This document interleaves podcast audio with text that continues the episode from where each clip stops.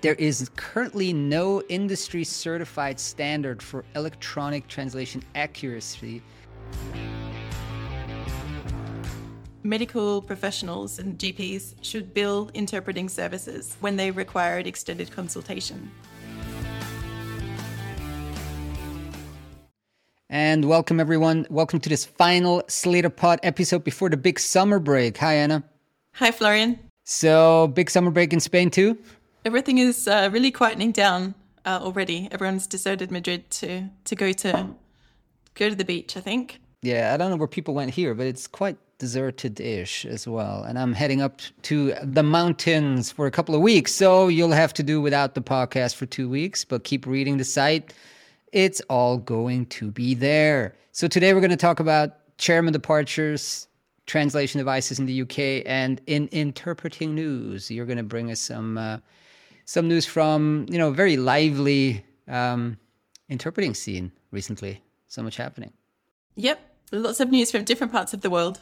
That's right. That's right. From your home country to Canada to Europe. We're not going to talk about Europe though. But anyway, first we're starting with the great chairman departure. Uh, today, news arrived. Today being uh, we're recording this on a Wednesday.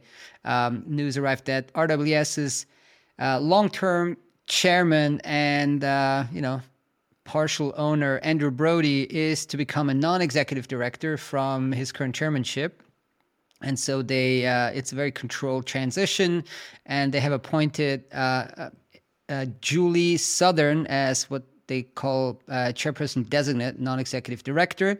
So uh, she will take over from again andrew brode in october 2023 so it's a very long-term um, handover. And then he will become a non-executive director as i just said. I mean Brode's taken this business from, um, you know, from what was originally like a 40 million pound market cap to, you know, in 2003 to 1.4 billion in market cap today. So that was quite, quite the run up for anybody who started investing uh, back in two, 2003. Is probably a happy camper. And I mean, they did a lot of acquisitions, right, over the years. So that was really um, the driven by him. Originally, patent translation, and acquired a lot of businesses. You know, of course, speaking with uh, the SDL acquisition. Uh, so yeah, looks like uh, a very kind of controlled, gradual transition to a new chairman. Actually, it's a chairwoman. So, uh, so I don't know what's the appropriate term there, Anna, for, from you as a native English speaker. Chairwoman. I think chairperson. Chairperson. All right. So Southern's going to be the chairperson. Uh, so she's on a couple other boards. She's uh, on uh, the board of Rentokil, uh, Ocado, and EasyJet, a brand that I used to use a lot back in the 2000s, going back and forth from London. And then she's also uh, on a, a, company called NXP Semiconductors that's listed on the uh, New York NASDAQ. So, very experienced uh, individual. And uh, yeah, so I guess we're we can expect a lot more from RWS going forward. Also, saying goodbye is another chairman. Uh, that's Phil Norman, chairman of Straker Translations.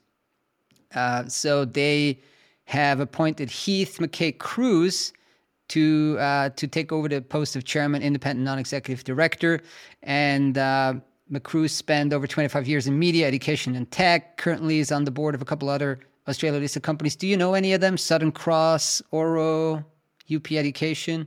Southern Cross is a, yeah, a very well known uh, media company. Um, owns a couple of the main TV channels there. All right. So maybe Straker's going to get into media. Who knows? Uh, same story there. Uh, so uh, Ch- uh, Norman, Phil Norman, uh, said that you know when he took on the, the chairmanship, they, I mean, basically they grew, grew, their revenues from like um, 5.5 million in uh, New Zealand dollars, right? So that that would, I guess, in our terms, would would have been a boutique agency back in 2014, not quite 2003 like RWS, but 2014. Um, and uh, yeah, now they completed, of course, the IPO, listed on the ASX in Australia and Sydney, did nine acquisitions including the the most recent one. One of the most recent ones, was Lingotek, kind of on the on the tech side, right?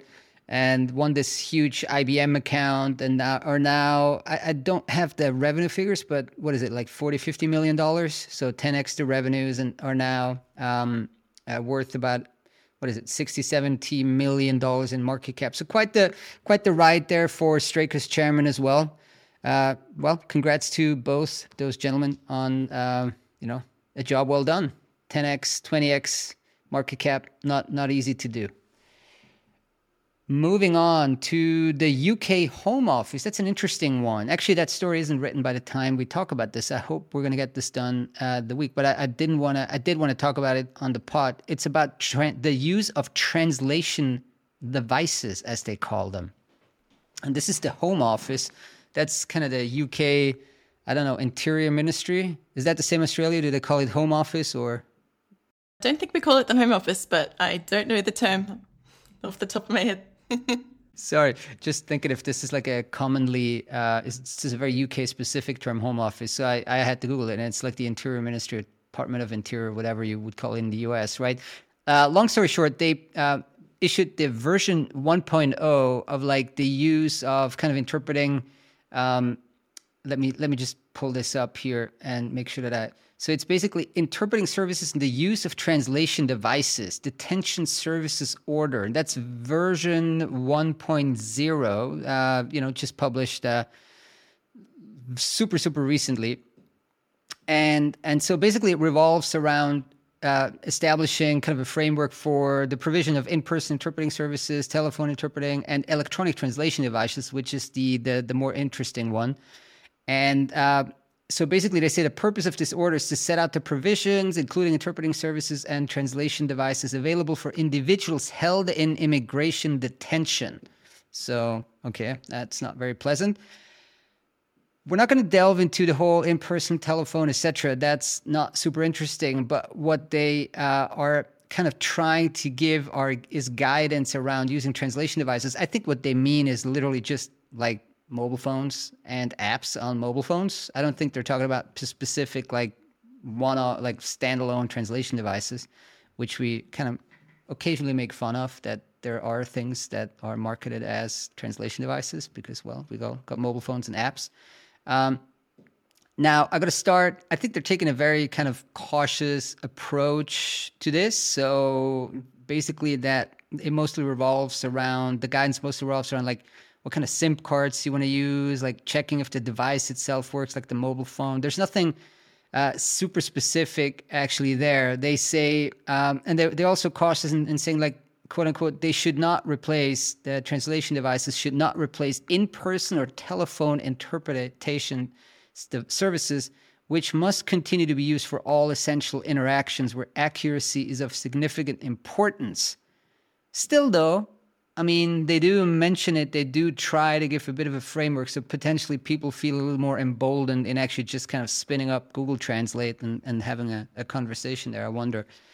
Um, they do. They also don't talk about translation quality specifically, except that they're saying in one particular bullet point that there is currently no industry certified standard for electronic translation accuracy, and unless proven, uh, unless proven. Devices manufacturers' claims regarding accuracy should not be solely relied upon. And then only devices approved for translating services by the Home Office compliance team can be used. I wonder, I mean, we looked at this. I wonder what those approved um, devices and services are. So and then they keep saying, uh, where possible, devices should be tested prior to their use within the center, and the compliance team should be invited to take part in the testing of this of the devices. Well, sounds like a bit of um, what do you call it? Like a bit of wishful thinking in a sense, right? I mean, like so. Well, they're as we all know, I mean, it's a very complicated uh, field, and there's no magic device that you know does the, does the trick. No matter how hard the people from the compliance team will try to assess. So, anyway, it was an interesting uh, story to pick up, and uh, I'll look forward to the article that probably lays this out a little better than I just could. So let's move on to the beautiful country of Canada, where there is another interpreter revolt? What's going on with interpreters? You know, we had European Union a couple episodes ago. Now it's the Canadians. So what's happening this time is that uh, Canada's Board of Internal Economy, uh, which manages finances for the House of Commons, has approved a six month pilot project that allows the use of external and remote interpreters for parliamentary sessions. Um, the pilot project was approved in May. Um, it started uh, midway through July.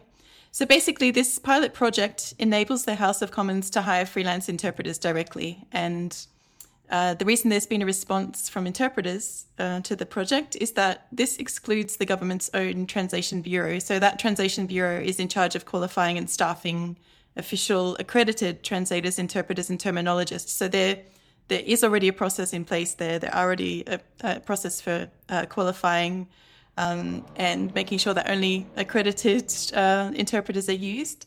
So that news was shared by the Translation Bureau um, with interpreters and also with the Canada or Canada's um, part of the uh, International Association of Conference Interpreters. So that association.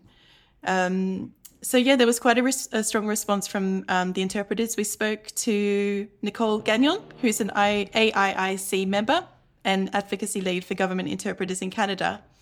Um, so she basically said that interpreters understand that there's a need to solve for a shortage of interpreters. That appears to be the the trigger for this uh, this change in process. Um, However, she pointed out it shouldn't be done at the obviously at the expense of rigor and quality or bypassing standards that work and have been in place for a long time. Um, she pointed out that interpreters have been asking the government to invest in interpreter training programs and efficient recruitment for a number of years now. So that is a similar issue then with the European Union, right? I mean, partially remote, partially use of uh, freelancers and kind of yeah external providers.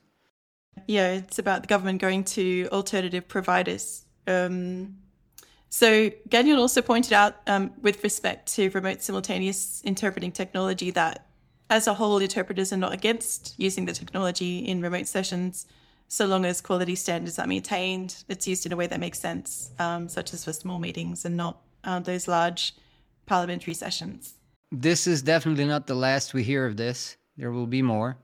So we'll keep track. And there's another one that we a big contract in France that we came uh, um, about in our RFP service. You know, we have this uh, RFP service where like daily we're tracking all of the translation, localization, interpreting RFPs, and you know our subscribers can access it. So this one we gave some particular uh, visibility because it's really large. It's like what is it, 42 million euros? So what what's this about? Yeah, so it's it is a 42 million euro contract. Um, it's for interpreting at asylum hearings in France. Um, the uh, procuring uh, department is called the French Office for the Protection of Refugees and Stateless Persons, otherwise known as OFPRA. And yeah, big opportunity deadline for yeah, submissions is uh, end of August. So um, the interpreting services are needed during hearings for asylum seekers and stateless persons. It's a 12 month contract with possible renewal up to three times for a total possible term of uh, four years. So that's kind of French central government type of work. We should we should follow up and see who won this. Yeah, very interesting. Yeah, France is still relatively kind of closed. Like we don't cover France that often, so we should just follow up and see who who actually won this if it's a, a known vendor. All right, let's stay with the topic of interpreting and move to your uh, to your home country of Australia. What's going on there? Yeah, story from Australia. Um, this should come out on the uh, on Slator's site in a couple of days. So what we saw here is that uh, new guidance was published from the Department of Health um, that clarified how medical professionals and GPs should bill interpreting services um, when they required extended consultation. Um, so basically, the Department of Health has clarified that uh, when claiming for uh, like timed items, the total consultation time between a physician and a patient includes the time required to communicate effectively with the patient. So that's um, very good news because it's acknowledging that um, time might be required and that time might uh, require the use of an interpreter. So, should more time than usual be required to communicate effectively, it's considered reasonable to claim a longer attendance item um, than might otherwise be expected.